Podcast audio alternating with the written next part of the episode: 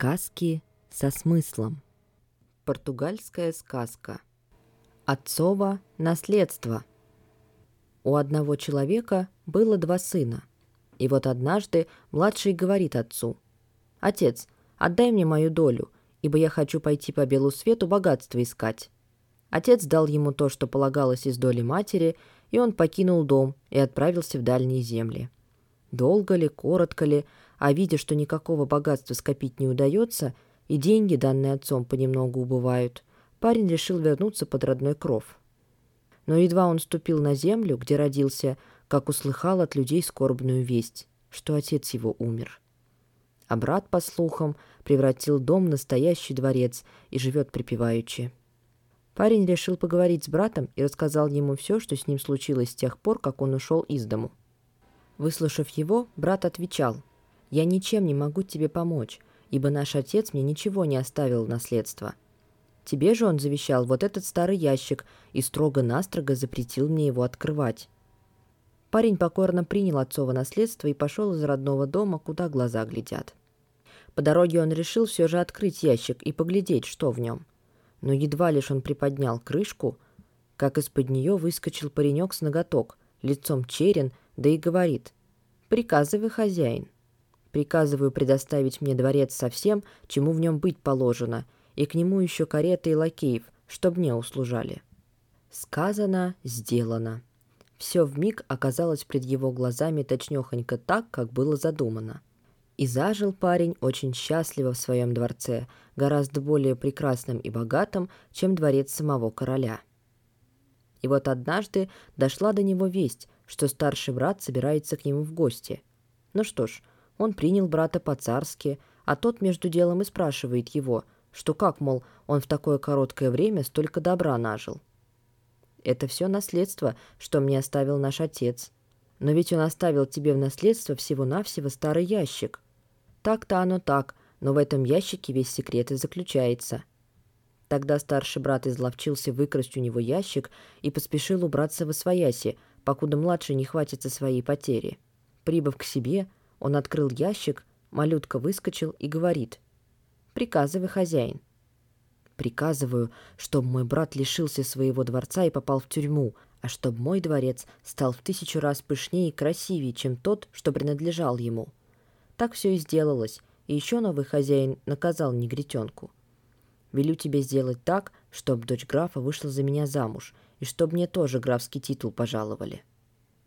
Сбылось все, что было задумано, а чтобы уже никто более не украл волшебный ящик, новоявленный граф ни на минуту с ним не расставался и даже ложась спать засовывал под подушку.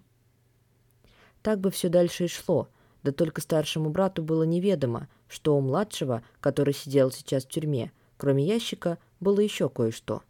А именно, держал он кота и собаку. И вот как только они узнали, что хозяин их в беде, то и порешили немедля отправиться повидать его в темнице, чтобы обсудить, как ему помочь.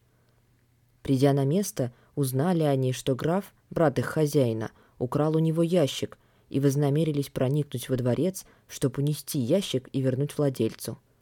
Для этой цели смастерили они лодку из огромной тыквы, ибо знали, что им придется долго плыть по морю.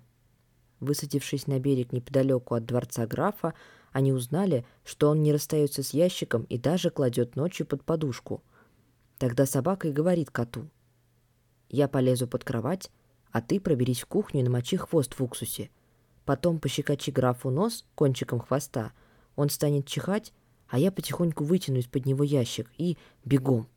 Так они и поступили, и, едва выбравшись из дворца, забрались в свою лодку и пустились в обратный путь. Плывут они, плывут, и вдруг видит вдали корабль, где вся команда состоит из мышей и рыб.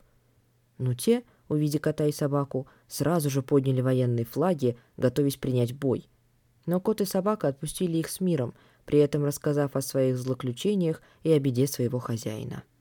Выслушав их, капитан Мышь сказал, «Если я и моя команда можем чем пособить, кликните клич, и мы явимся». «Благодарим», — отозвались разом кот и собака. Когда они уж подплывали к знакомой пристани, то между ними разгорелся жаркий спор о том, кто должен вернуть хозяину ящик. Кот кричал «я», собака кричала «я», но тут оба зазевались, да и уронили ящик в море. Они очень расстроились, и собака кликнула клич. «Рыбий король, выручай нас!» И тут же из волн всплыла огромная рыбина и промолвила. «Я явился. Скажите, чего вам надобно?» «Да вот путешествую я. Кот меня сопровождает. И везли мы ящик, да он случайно в воду упал, так что одно лишь ваше величество может в этом деле пособить. Я сам-то ваш ящик не видал, но созову своих подданных, может, они и видели. И тут, по зову короля, приплыл рыб видимо-невидимо.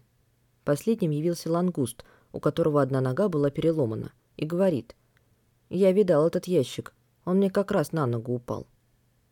Рыбий король приказал лангусту спуститься на дно за ящиком, а потом отдал пропажу собаке, которая, рассыпавшись в благодарностях, немедленно отплыла, разумеется, вместе с котом. Ящик решено было носить по очереди на спине до самого конца путешествия. Когда кот и собака появились перед хозяином вместе с ящиком, он остался очень этим доволен и сразу же открыл ящик и сказал негритенку, «Хочу, чтоб стены этой тюрьмы рухнули, Хочу дворец, на какой выходили бы окна Братнева. Хочу жениться на королевской дочке. Так все и свершилось, и младший брат пошел тогда к старшему и говорит ему. «Я мог бы сделать тебе много зла, да не желаю. Напротив, я порешил разделить с тобой все мое богатство и отныне жить в дружбе и согласии».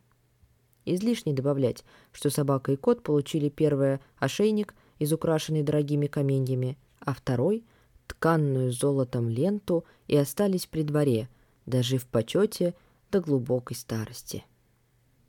Творите добро, помните только хорошее и не держите ни на кого зла. Тогда у вас все будет замечательно, друзья мои. Вот и закончилась третья сказка из цикла португальских народных сказок. Впереди еще одна, а затем мы начнем читать сказки другого народа. Угадайте, какого? Пишите свои догадки в телеграм-канале. Ну а мы с вами услышимся в следующем выпуске.